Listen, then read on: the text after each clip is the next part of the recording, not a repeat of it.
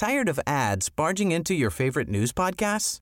Good news. Ad-free listening is available on Amazon Music for all the music plus top podcasts included with your Prime membership. Stay up to date on everything newsworthy by downloading the Amazon Music app for free or go to amazon.com slash news ad free.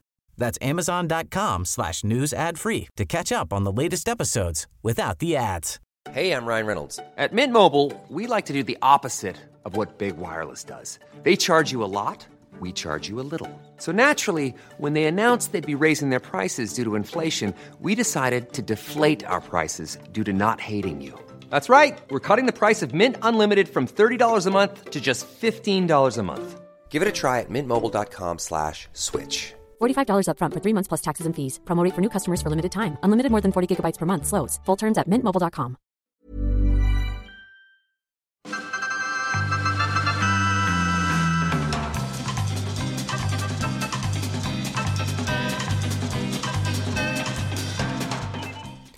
Supervälkomna allihopa där ute till Vetenskapspodden Forskarna och jag. Jag heter Magnus Erlandsson och forskaren den här gången heter Pelle Gemmel som är professor i skogsskötsel vid Sveriges lantbruksuniversitet.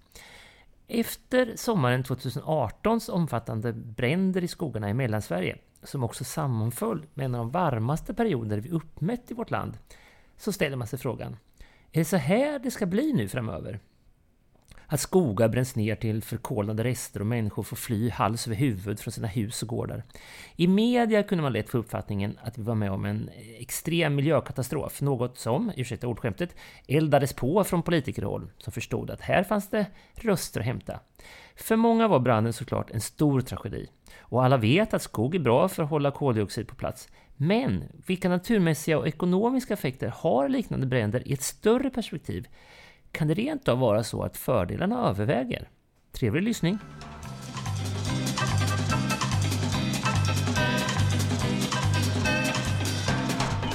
Då kör vi! Ja. Ehm, idag träffar jag eh, Pelle Gemmel. Välkommen! Tack! Du heter ju egentligen Per, men alla säger Pelle har jag förstått. Ja, jo, men jag heter Pelle också. Du, du har, har Jag- du jag har registrerat Jag har detta? tagit detta, registrerat detta. Ja, det är, ditt, det är ditt va- varumärke. Ja, varumärke. Och så är det mitt tilltalsnamn också. Dessutom ja, Ja, det är ja, praktiskt. ja. Du, jag ska eh, presentera det här nu lite eh, extra. Du är professor emeritus i skogsskötsel vid institutionen för sydsvensk skogsvetenskap. Var det korrekt? Ja. Det var en lång harang. Och det här är då en, en fakultet vid Sveriges lantbruksuniversitet. Eh, Och sen har du även varit före detta skogsvårdschef på skogsbolaget SCA. Ja, det har varit. Eh, det, det går säkert att, att berätta mycket mer, men vi, jag, jag nöjer mig med den. Eh, där. Och på institutionens hemsida så står det så här. Alltså då eh, eh institutionen för sydsvensk skogsvetenskap. Här bedrivs undervisning och forskning inom ämnena skogsskötsel, skogsskötsel skoglig planering, naturvård, skogshistoria, skogspolitik och tropisk skogsskötsel. Institutionen har en internationell prägel både när det gäller forskningen och undervisning. Eh, det är mycket det här. Och varför nu drar jag hela den här harangen? Jo, för vad jag har förstått och vad jag har hört, en lärka som har drillat i mitt öra, så var det du som drog igång den här institutionen en gång i tiden. Ja, alltså, ja, jag, jag startade. Jag, det var så att, att eh, man flyttade ut forskningen ifrån skogsforskning och skogsutbildning flyttade man från Stockholm där jag utbildades upp till Umeå. Det, för på, mm, det, här var slutet på eh, 70-talet och hela början av eh, 1900-talet så var ju skogsbruket väldigt mycket norrländskt. Och, och man bedömde, alltså norrländska skogsindustrin, man bedömde att skogen var någonting i Norrland. Men det var ju så att vi hade ett väldigt snabbt växande stort skogsbruk i södra Sverige. Så centrum för Sveriges skogar ligger ju egentligen långt ner i Svealand. Och då var det en massa problem här nere som behövde lösas. När var det här? det här var i, alltså man flyttade ut i 70-talet och på 80-talet började man diskutera. Då var jag med i diskussionerna uppe i Umeå. Att man måste satsa på en forskning i södra Sverige. Och då gick hela sydsvenska skogsbruket ihop. Och tillsammans med myndigheter lite grann satsa pengar för ett väldigt stort forskningsprogram här nere. Så jag kom hit ensam med 50 miljoner kronor. och startade på, det var väldigt mycket pengar på den tiden och jag fick med mig några kompisar så vi startade en verksamhet. Det var inriktat helt på skogsskötsel, hur man skulle sköta skogarna här nere. Och det var också produktionsinriktat, väldigt lite naturvård och, ja. miljövård. Men där drog det igång? Ja. ja det igång.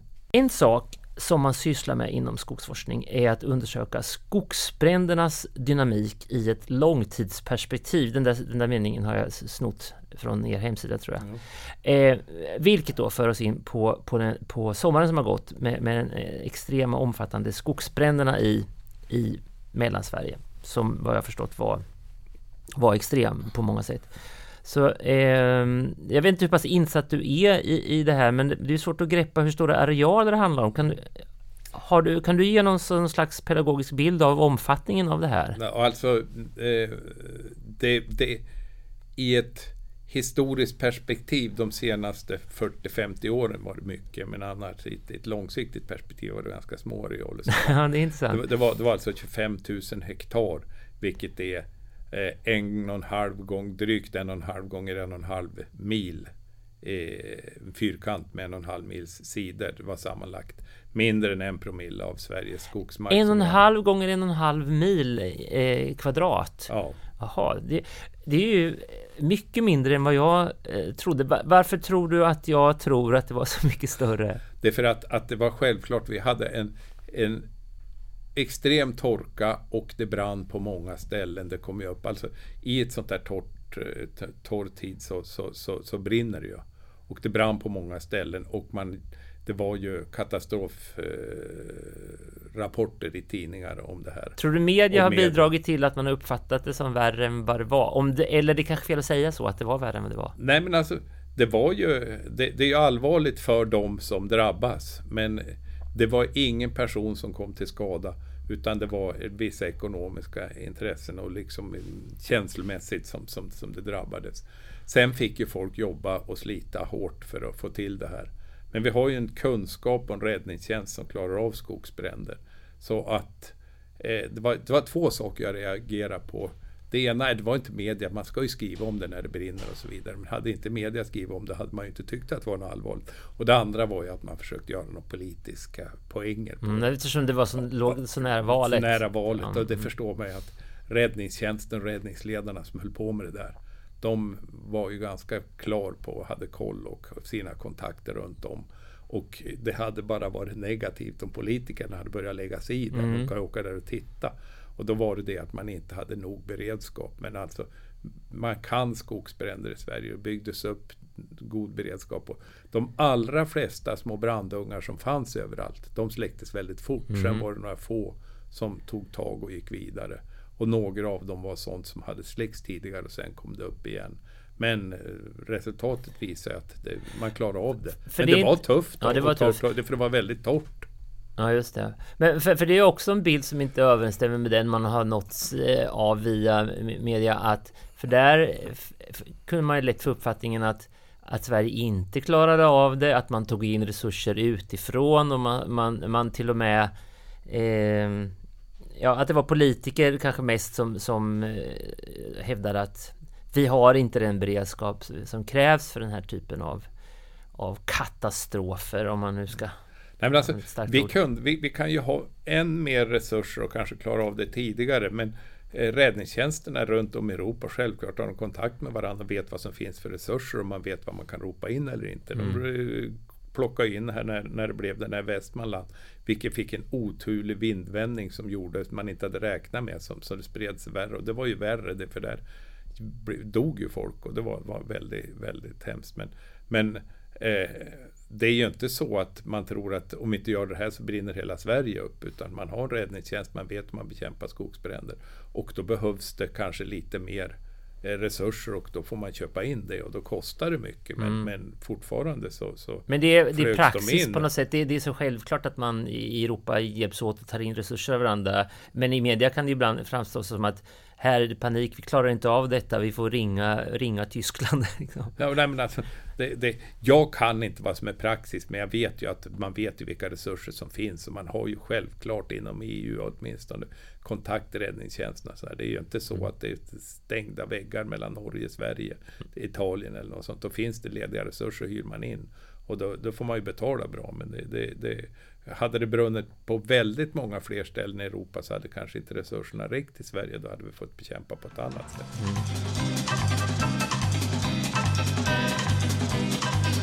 Men du, eh, det här innebär ju såklart, även om det är naturligt att skog brinner upp eller brinner ner, eller vad man säger, då och då, så, så eh, blir det biologiska konsekvenser. Det, det blir ju en effekt av det. Så om man då ska börja med de negativa konsekvenserna av en sån här stor brand, vilka, eh, och inte ekonomiskt då, utan mer naturmässigt, vilka är de? Ja, alltså naturmässigt så, så, så, innebär det alltså, lokalt där det brinner, om vi struntar i ekonomiskt och människans, så, så, så, så är det ju liksom eh, snarare en, en se, ser jag väldigt få negativa effekter på naturen eller sånt där, mer än att vi släpper ut en massa koldioxid som vi kunde använda till något annat. Men då kom vi in på, på ska vi säga, brukande och ekonomi. Ja, men det är inte något Och- som egentligen påverkar den, den ytan, den marken i sig, utan det är mer att det kommer ut i Ja, vi, luften. visst, men, men på marken där, det är självklart att vi, vi får ett eh, helt skifte av, av biotop. Och det här är ju någonting som eh, jag som när jag jobbade på SCA, som vi hade ju bestämt att 5% av föryngringsytan skulle brännas av oss eh, årligen för att eh, man skulle få, få de organismer, växter, insekter eh, som, som var brandgynnade att stanna kvar i landskapet. Det för, I och med att branden har funnits så är det ju väldigt mycket eh, arter som är brandgynnade som vill ha branden. Och, och har man sagt att man ska bevara alla arter, då måste man bränna också. Så att ur den synpunkten så, så brinner det så här så kommer det in de här brandarterna och ekologer älskar ju att åka och titta på de här gamla brandfälten och titta vad som har kommit och är jätteglad när de ser att de här kommer, de här insekterna kommer. Och de Är inte det också för att det är en kommer. miljö där man ganska snabbt kan se för, en förändring eftersom det är en sån drastisk... eh, Det är det inte? ab- absolut, det blir en Men det blir drastisk så, ja. det blir, blir en drast- Alltså du får ju bränner bort allting och naturen hatar ju tomrum. Så, så finns det ju, eller det finns ju alltid växter och djur som vill ha den här nischen. Som kommer in och växer in snabbt. Det är ju så att eh, även om, om det för de som mm, växter och djur som finns där det är en total katastrof och de dör och försvinner så kommer det ju nytt Mm. och andra. Och det, blir det, det är en del, förr i tiden talade man väldigt mycket om succession, brandsuccession. Att det först man kom de här pionjärarterna som kom in efter brand. och Ja, men det är liksom en- sen de här sekundärarterna. det. Artmässig action kan man kalla det. Mm. Visst, visst. En föryngring och, och i skogsbruket så hävdar man ju väldigt mycket att, att, att vi får nästan samma effekt när vi gör kalhyggen. Och det behövs att det, vi får in en massa arter. Ja, men Till st- vad är skillnaden då, jag skulle säga, mellan ett kalhygge och, och, och, en, och en brand i, i, i eh, artexplosionen eller det som Alltså, alltså förändring? eh, på, efter en brand kommer en del som är riktigt brandgynnade som, som, som söker sig till brand. Och det finns en del sådana arter som, som finns.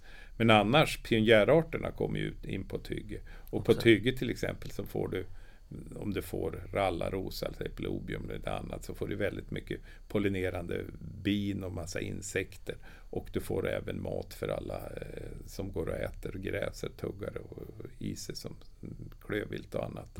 Som kommer en period där du får, så du får en helt annat och du får eh, gnagare och så vidare. Och då får du eh, fåglar som äter gnagare. Så du får ju en period där du producerar en massa på marken, både på hygget och efter branden. Just det. Och, och det här är ju någonting som, som, som ja, är av betydelse för vissa arter att, att man får de här kalytorna. Och då blir det lilla extra också när man bränner, att få in de arterna Mm, också. just det, det blir, Men- men det- det blir extra plus. Och, Ja. Men, men eh, de här negativa konsekvenserna, om, om man pratar om de ekonomiska eh, då, vad, vad, hur ser det ut där? Vilka konsekvenser får en sån här stor brand? Ja, alltså eh, nationellt är det ju ingenting Nej. för, för den här 25 000 hektaren.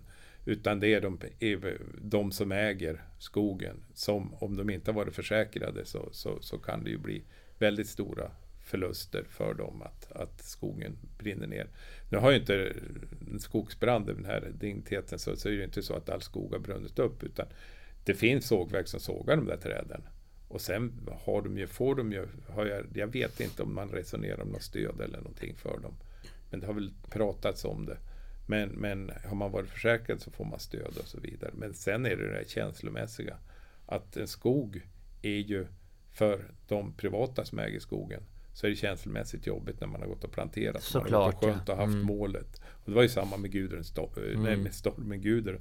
Att det var väldigt mycket känslomässigt. Ja, att, men att för det man var tog ju- bort man vet- far och farfar från sitt Ja, eget jobb. det var ju folk som tog livet av sig där. Ja, det och- vet jag. Det, det är mycket skrönor om det, men, men man säger att det var det. Men det var väldigt många som, som blev väldigt, eh, tyckte det var jättejobbigt. Men eh, kommer det någon sådana här år efteråt och träffa folk så var det väldigt en händelse som före och efter Gudrun man pratar om det. Och man har ju hämtat sig. Mm. När om det inte har blivit några personskador eller man har fått något som avlidit eller något sånt där. Så om man ser alltså en, en, det här eh, kan ju även drabba om det är på börsen eller vad som helst. Alltså rent, det är ju inte så jätte... Det, det är ju en risk att äga kapital och jobba med kapital på olika sätt. Och det är lågrisk att äga skog men ändå så är det risk så att det är ju det, det där måste man, både storm och brand är ju någonting som man måste kalkylera som skogsägare när man satsar resurser i det. Om, om man har en, på tal om eh, ri- risk och så. Nu eh, jobbar inte du som eh, aktiemäklare, men, men skulle du säga att det är en... en eh, om man ska satsa, om jag har 100 000 och ska satsa dem i skog, vad, är liksom talar för och emot det? Ja, alltså eh, ska du ha skog så kan du, tycker jag absolut att du, du ska vara intresserad och tycka roligt med skogen. Mm. Därför att de flesta skogsägarna äger skog för att de satsar resurser på det för de tycker det är roligt att sköta skog och få avkastning. Men det är... Mm. Men om man har 100 du 000 du så du kanske man inte liksom får så mycket att man kan gå ut och vandra i det, eller? Nej, du får inte mycket skog idag. Du men förr fick du men, men, men idag så, så alltså skogen, i, framförallt i södra Sverige, betalar man mer för än det avkastningsvärde man kan få av skogsbruket, utan det finns mervärden. En del betalar för jakten och en del be- betalar för att bara äga ägandet i sig. Det är för att eh, Att det är kul, att det känns bra, Ja, det eller? känns bra. Ja. Man vill ha skog för att det, det känns någon form av, av eh, ägandets glädje kan man betala för. Det är för att, att eh, du får aldrig igen i avkastningen eh, mer än att virkespriserna skulle skjuta direkt väldigt mycket i höjden, vilket man gjort de senaste åren lite grann. Men, men ändå så, så är det inte... Inte ens om man, om man är långsiktig och tänker så här istället för att spara långsiktigt på eh, att man har en 50 års eh, horisont eller så. Alltså, det var någon av mina kollegor som tittade på sparandet i skog och det var ju på 70-talet. Och, och hur det hade gått och sparandet i aktier. Och han kom väl fram till att hade man köpt skog, en skogsfastighet till idag och aktier så låg det ungefär på samma avkastning till dess. Men man betalade väldigt lite för härlighetsvärden tidigare eller för, för ägandets glädje. Vilket man gör framförallt i södra Sverige. Men, men det kan ju vara så att, att det kan fortsätta öka och eh, vara var så. Det för att äga mark har ju alltid, det var vad Mark Twain sa så här att buy land, they don't do it anymore. Det var liksom att det är en begränsad tillgång Mm, och det kan ju liksom, andra saker kan ju öka med. Botox Cosmetic, out of botulinum toxin A, FDA approved for over 20 years. So, talk to your specialist to see if Botox Cosmetic is right for you. For full prescribing information, including boxed warning, visit BotoxCosmetic.com or call 877-351-0300. Remember to ask for Botox Cosmetic by name. To see for yourself and learn more, visit BotoxCosmetic.com. That's BotoxCosmetic.com. Tired of ads barging into your favorite news podcasts? Good news. Ad-free listening is available on Amazon Music for all the music plus top podcasts included with your Prime membership. Stay up to date on everything newsworthy by downloading the Amazon Music app for free or go to amazon.com slash news ad free. That's amazon.com slash news ad free to catch up on the latest episodes without the ads.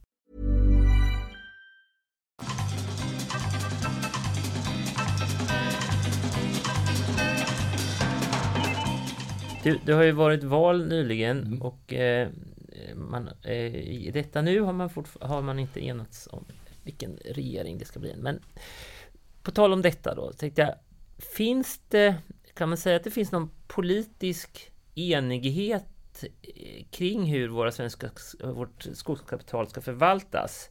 Eller, liksom, eller kan man prata om för skog är ju inte en av de frågorna som man diskuteras mest i valkampanjen Nej. direkt så.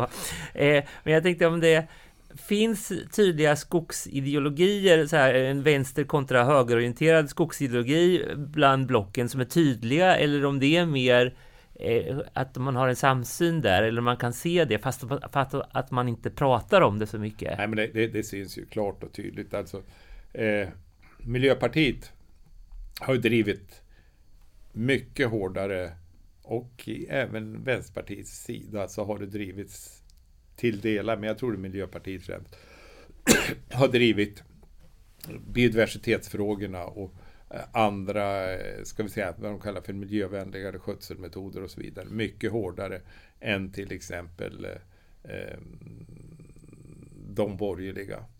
Och Socialdemokraterna skulle ju inte välja den eh, miljö och skogspolitik som jag tycker att de har valt, eller som tror de har valt, om inte de hade samarbetat. Man lämnar de frågorna till Miljöpartiet. Ja, ja, så, så, där, det har, blivit- har det på, där har de, man påverkat Ja, mycket. jag, jag betraktar ju att sedan 1900 eh, talets slut så har Miljöpartiet haft ett starkt inflytande på, på, på vår miljöpolitik. Mm. Men om, om det ponera att det blir nu så att det blir en... Det, det, jag säger inte att det är något fel Nej, nej, nej, jag jag. bara att det är en, det det det är en skillnad. Ja, precis. Men ponera nu att det skulle bli en eh, alliansregering som Ja. dessutom fick eh, inflytande över de här frågorna. Mm. Hur, hur skulle det eh, märkas eh, på vår skogspolitik på kortare sikt? På kortare sikt tror jag man skulle dra ner lite mer på, på att man köper in reservat och att man drar ner, man skärper eh, vissa äganderättsfrågor som man har diskuterat, frivilliga avsättningar eller att man får eh, jobbar mera industriellt med skogen än vad, vad, vad, vad man har gjort i den här perioden, tror jag. Det är en, det är en diskussion, det är en diskussion om det här i i, fast man märker inte, men, men bland skogsägarna, LRF driver så hårda kampanjer för skogen som, som, som, som för att påverka politiker. Jag har själv varit ute med skogs och jordbruksutskottet när, när, jag, när jag satt, eller skog, det heter jord, miljö och jordbruksutskottet, det är inte skogen, men de har skogliga frågor.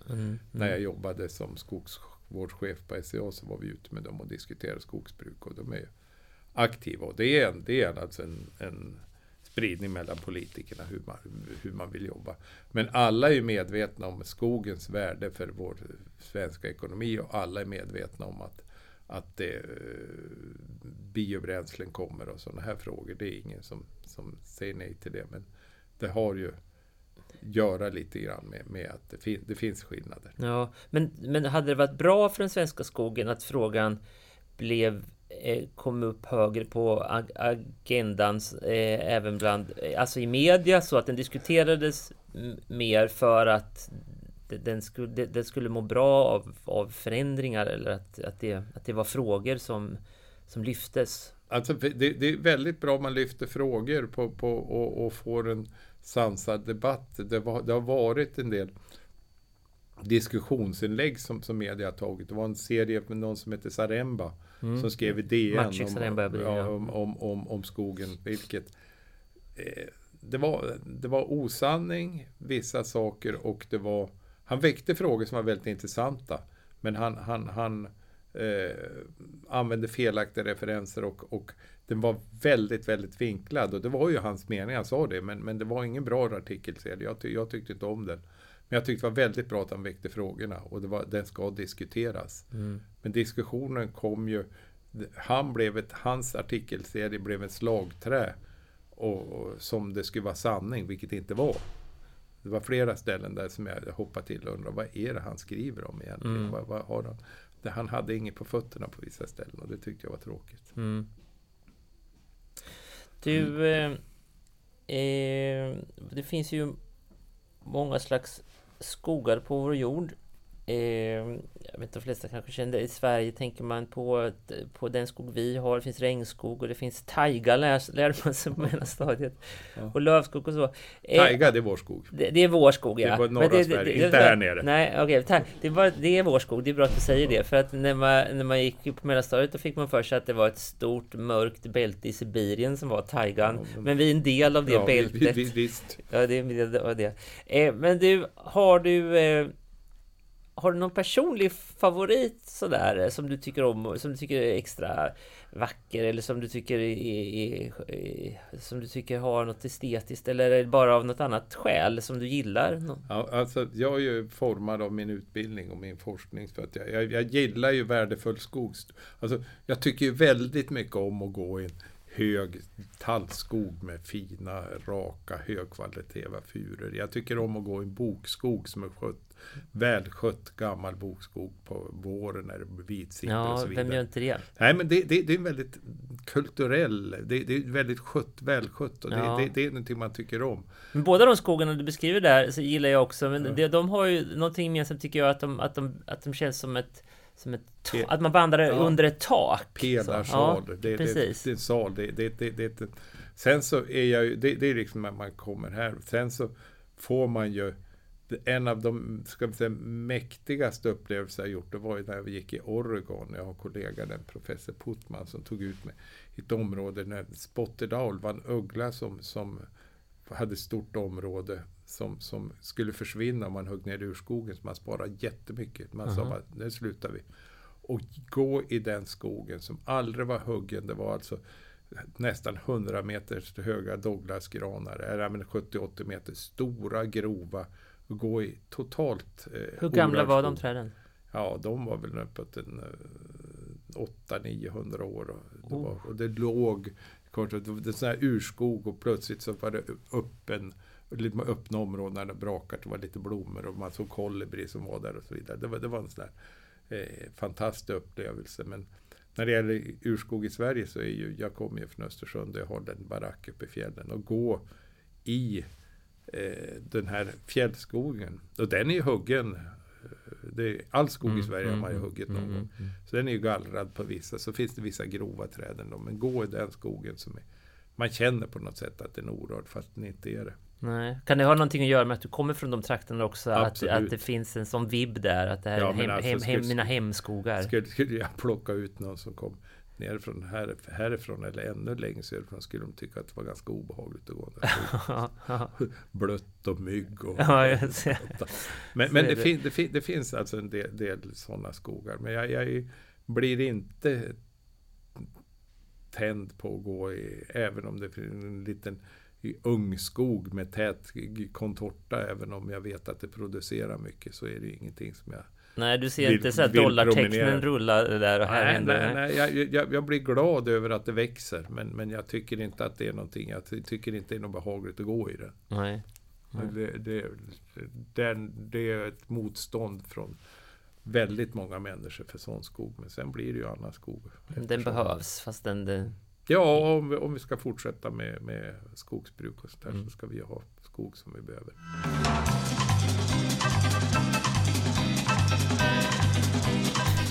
Du, vad är en skog för någonting?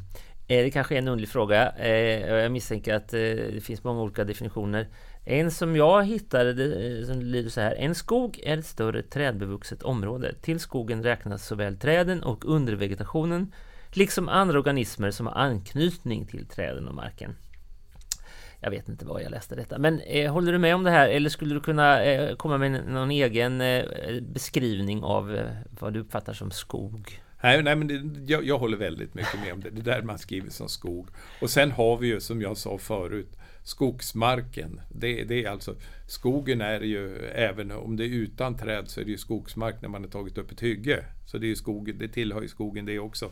Om, om vi ska nu komma med den nationella definitionen och då har vi eh, till exempel på SLU här på universitetet, någonting som heter Riksskogstaxeringen.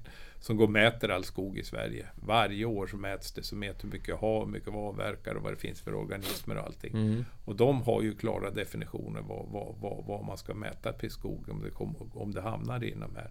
Så det finns ju, att, finns ju trädbevuxna små områden som inte är skog och som är park och det definieras inte som skog även om det kan vara till exempel här i Alnarp så har vi en ganska stor park men det betraktas inte som skog. Ja, men det är inte så enkelt att det är park bara för att det ingår i ett detaljplansområde eller jo, något sånt? visst. Var det så? Ja, men det, det är precis. Det var så? Det, det, det var en gissning, men det var... Park, och där, kan, där, där, där lyder inte skogsvårdslagen. Nej. Utan där är det en eh, park inom, inom kommunens och det kan så då kan det vara en, en yta som ser ut exakt som en skog eh, ja. Som är så tät granskog ja. mitt inne i stan Men är det där inom detaljplan ja, Då är det en park det, det, det, är park, det för att vi har ju här på Alnarp har vi ju en vad vi kallar nästan urskog med alm och allting som har stått och dött men som inte skött så mycket ett område här.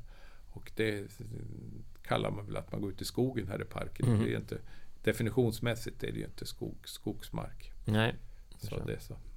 Men du, hur, hur mår jordens skogar idag egentligen? Om, man, om, man, om vi börjar vi kan prata både om Sverige och, och vi kan prata om världen men, men jag tänker på det här jag nämnde nu, eh, tidigare med om, om, Hans Roslings bok Factfulness, eh, Factfulness som jag läser nu eh, om att att han med där en dåres envishet bankar in i att vi har det mycket bättre än vad vi tror och så. Mm. Så gäller det våra skogar också? Är de mycket bättre än vad vi tror att de är. Alltså det här katastrofscenariot med att all skog försvinner, det, det, det, gör det inte. Vi odlar ju mycket mera skog och vi kommer odla väldigt mycket mera skog. Och skogen, att odla är räddningen. Och räddningen, det, det som vi ska resonera om, det, det som kanske är lite tufft, det är ju att om vi plockar ner för mycket av de här ursprungliga skogarna som har så himla mycket organismer som, eller levande varelser som, som inte klarar sig i en planterad skog. Så, så är det ju du, du pratar om du, Sydostasien, Borneo, tropikerna, du pratar om lite Amazonas och andra skogsområden. Där man utifrån att man vill ha odlingsmark, betesmark, det genereras marken och, och det blir mycket sämre. Och vi måste alltså, och vi håller på att försöka se till att vi får skog som vi kan nyttja för vår konsumtion. Vi måste ju odla nästan allt vad vi ska ha i framtiden fånga koldioxid och odla och så jobba mat och saker vi bygger med och kläder och allting mm. ska vi ju göra av, av ska sluta använda olja och kol. Mm. Och, och, det som finns ovanför backen det ska cirkulera koldioxid och då måste vi odla. Mm, och vi har väldigt stora degenererade marker från miljon, eller ska vi säga tusentals år av mänsklig nedhuggning runt hela Medelhavsområdet. Du kan tänka på brittiska öarna södra Sverige. Ja. Du, du, har, överallt har du huggit ner skogar. Romarriket har man ju ja. hört talas om, ja. att de gick bärsärkagång ja, på visst, skogen. Visst, ja, du har, du har, och sen har man haft extensivt bete. Extensivt bete. Som då eh, i och med att de här markerna har varit mer vittrade än vad vi har haft uppe här så, så har man ju haft, fått sämre och sämre näringstillstånd och det här extensiva betet har ju inte producerar ju väldigt nej, lite nej. kött. Men kommer vi tillbaks och kan eh, börja odla skog på mycket av de här markerna i tropikerna, i Brasilien, i, i, i, överallt och använda skog för vår konsumtion så behöver vi inte hugga några Nej, precis. Men hur ser det ut idag? Hur ser trenden ut? För man har hört talas om, om eh, eh regnskog som skövlas och så. Eh, men du säger att vi måste odla mer. Finns det... Gör man det? Odlar man mer? Ja, vi odlar mer. Alltså, det vi har idag, om du tittar på Europa så på, på 40 år så har vi dubbelt stor volym skog mm. idag än vad vi hade för 40 år sedan. Och den kurvan fortsätter att gå upp eller? Den kurvan fortsätter att gå upp. Det var sämst efter krigen och så vidare. Då hade man, man använde väldigt mycket brännved. Och Sverige har vi ju fått en väldigt kraftig ökad tillväxt och ökad skogsvolym. Mm. Och, och det här är ju kurvor som sätter upp och jag tror att med, eller jag vet ju att med eh, det Rosling sa, det positiva samhället, där, där, där det här extensiva odlingen, extensiva betet, extensiva brukandet försvinner, så får vi mer mark för skog. Och det är ju inte en, en eh, bara en förflugen tanke att man säger att nu ska du kompensera din flygning, då får du köpa mark och plantera skog istället. Eller köpa skogs... Du, du kompenserar med mm. köpa planteringar. Mm.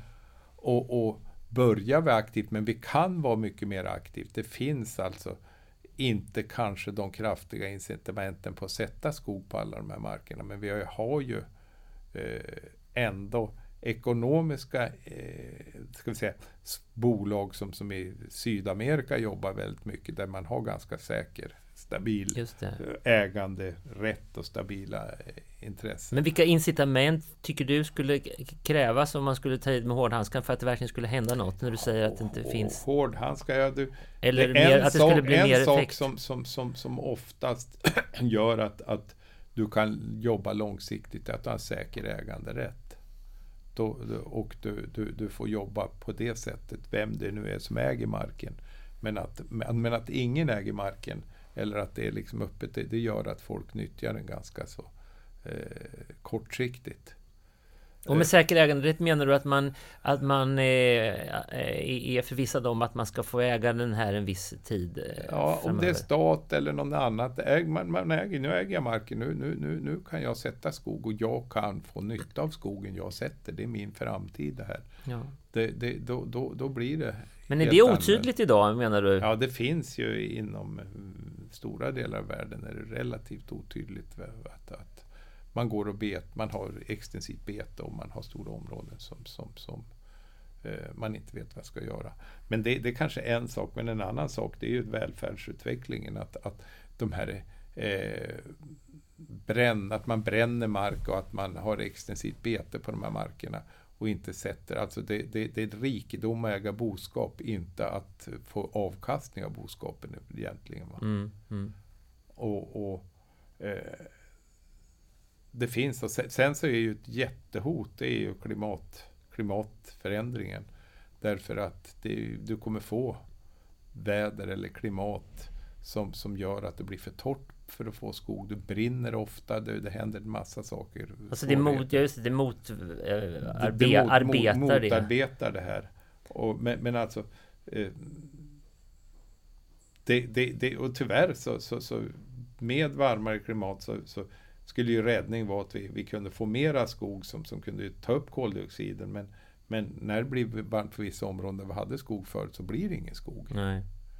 Men du kan ta exemplet på, på Island idag så, så där var det ju 40 procent av ytan täckt av skog och människan tog bort all skog. De har betat och eldat och bete, bete, bete. Då går vi några, några tusen år tillbaka? Eller? Ja, vi går till 900-talet mm. ungefär, där vikingarna kom dit. Och, så började, och idag så har man ju skogsprogram och det har blivit varmare klimat och där växer skogen jättebra när man mm. får, men där kommer man ju få problem för att där har man ju inga när man får in skadesekter så har man inga naturliga fiender till mm. dem och så vidare. Så odlar man ju träd. Men jag säger det finns väldigt stora marker. Men med ett industriland, välutvecklat land där man, där man kan börja komma igång. Man har börjat periodvis till plantera igen delar av Skottland och delar. Det finns alltså. Mm, men mm. komma ner med de här planteringarna längre söderut i de tempererade områdena. Kina var... jobbar mer med skog. Men, men, men problemet är ju jag tror att odlar man mer skog så, så, så, så, behöver man inte de tropiska skogarna för skogsfrågor. Men då är det ju frågan att man vill ha land för att odla och bete för andra saker. Va? Och då måste man ju, om begränsar man betet så kommer ju bara tanken på att man kanske inte ska äta så mycket kött. Men det, det är ju en diskussion mm. som mm, vi, vi har på olika sätt. Men, mm. men eh, bete är ju en fiende till skogen. Så att säga. Just det. Just det. Jag, tänkte, jag, jag har skrivit just eh, frågan här. Vad är skogens värsta fiende idag? Mm. Skulle du säga att det är det? Är det, är det? Eller finns det, ja, det vilka fienden har en... Fi, fi, den största fienden är annan markanvändning. Va? Och, då är, då är, och jag betraktar ju alltså Globalt så, så, så är det ju brand och brand kopplat till klimat Mm. och eh, eh, extensivt bete. Mm.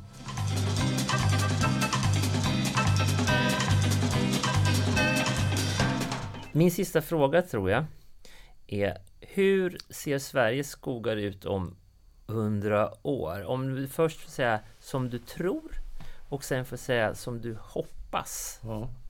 Börja med tror. Ja, jag, jag tror att, att vi kommer att få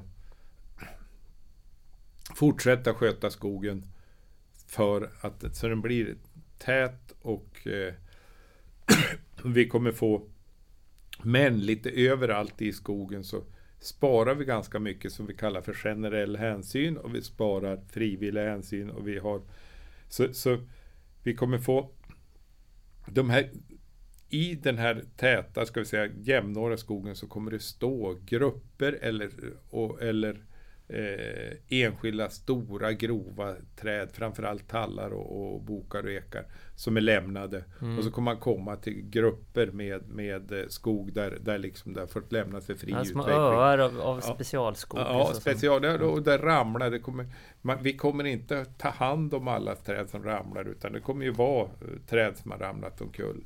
Och det kommer, jag tror inte att vi fortsatt kommer ha eh, Snoddas pratade om skogsflanören en Mm. gång. Att han var en skogsflanör. Det är väldigt få människor som tomgår idag. Som bara går och flanerar Ut och vandrar så. Ja, Nej, fritt. utan man, man, man, inte fritt. Man Nej. går i vägar, man går i stigar och där, där kommer det vara leder, som man, vandringsleder.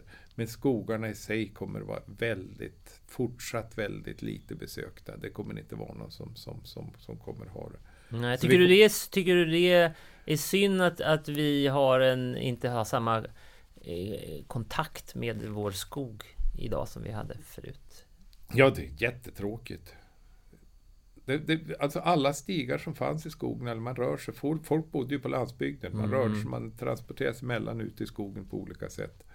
Och nu så är det ju eh, motionsspår eller man, sådana saker man rör sig, man kommer ha sådana såna slingor. Allt ifrån skoterspåren till, till att man går och promenerar. Och skogen som jag vill, och då kommer vi in till skogen som jag vill ha. Jag vill ha jag tror att jag skulle vilja ha mycket mera lövträd, framförallt i södra Sverige. Nu får vi inte det. Nu kan, skogsägare vill ha det också, men vi har ett väldigt starkt bete av älg och klövvilt. Och Är allting du inne på hoppas nu eller? Ja, det hoppas. Nu är inne på ja, hoppas, och ja. vi- Visst. Mm. Och då vill jag ha lite mera lövträd. Jag vill ha eh, att folk, jag skulle hoppas också att folk rör sig och är mera i skogen. Så vi har stigar, var fri, sådär som man går upp själv, Mm. när folk rör sig. Men samtidigt så ska, kommer vi, vill jag ju också att vi ska ha högproduktiv skog. Som, Mm. som, så, att, så att vi har, kan producera alla de nyttigheter vi behöver. Vi måste odla allt det vi behöver. Och det är en nödvändighet. Men det ska inte bli absurdum så att vi bara får granskogar eller tallskogar och så vidare. Men det här tror jag mera, skogsägarna vill kunna göra det, men jag tror det är mera så att nu omöjliggörs det att vi har så väldigt höga viltstammar och vi har haft det i 40 år. Mm. Som gör att vi har en förgraning av landskapet som är jättestor alltså. Så, så Vi, har för, vi kommer få för mycket gran i framtiden. Mm. Även om det, det är vår absolut eh, mest lönsamma gröna så är det gran. Sen Så är det tall. så kommer vi ändå få för mycket av den. Ja, vi kommer få för, för mycket av det. Och, och, och Eller för mycket. Jag, jag, jag tycker det, det, är för, det är bra för välstånd men vi måste ha lite skog för vår välmående också. Just det. Mm. det. Jag förstår. Du, det där tycker jag var en bra eh, avrundning. Eh, tusen tack Pelle Gemmel för att du ville vara med här i Forskaren och jag. Tack ska du ha. Varsågod. Det här var kul. Och hej då alla ni som lyssnar på Forskaren och jag. Jag heter Magnus Erlandsson och forskaren idag var professorn i skogsskötsel Pelle GML. Till sist ett ord på vägen. Som Pelle nämner blir det allt ovanligare att vi strövar runt på stigar och småvägar i skogen. Bara för att ta in och känna av dofter och ljud. Lite som att hoja runt på cykeln faktiskt, fast istället helt planlöst vandra runt bland stockar och stenar och runda i en och annan rotvälta. En del av oss har inte en skog tillgänglig och då vill jag slå ett slag för dikten. Dikten kan snabbt förflytta dig till en skogsglänta eller en gömd mosse. Och dessutom är det helt gratis. Så Här kommer ett brottstycke ur Thomas Tranströmers dikt Gläntan. Håll till godo. Det finns mitt i skogen en oväntad glänta som bara kan hittas av den som gått vilse.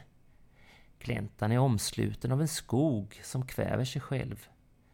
Svarta stammar med lavarnas askgrå skäggstubb. De tätt sammanskruvade träden är döda ända upp i topparna där några enstaka gröna kvistar vidrör ljuset. Därunder skugga som ruvar på skugga, kärret som växer. Men på den öppna platsen är gräset underligt grönt och levande. Här ligger stora stenar liksom ordnade. Det måste vara grundstenarna i ett hus, jag kanske tar fel. Så småningom glesnar det och ljusnar. Stegen blir längre. En gångstig smyger sig fram till mig. Jag är tillbaka i kommunikationsnätet. På den nynnande kraftledningsstolpen sitter en skalbagge i solen.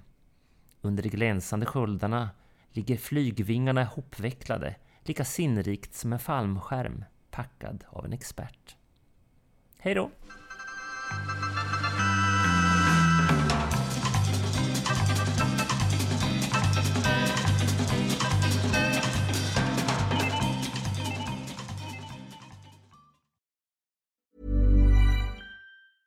Tired of ads barging into your favorite news podcasts?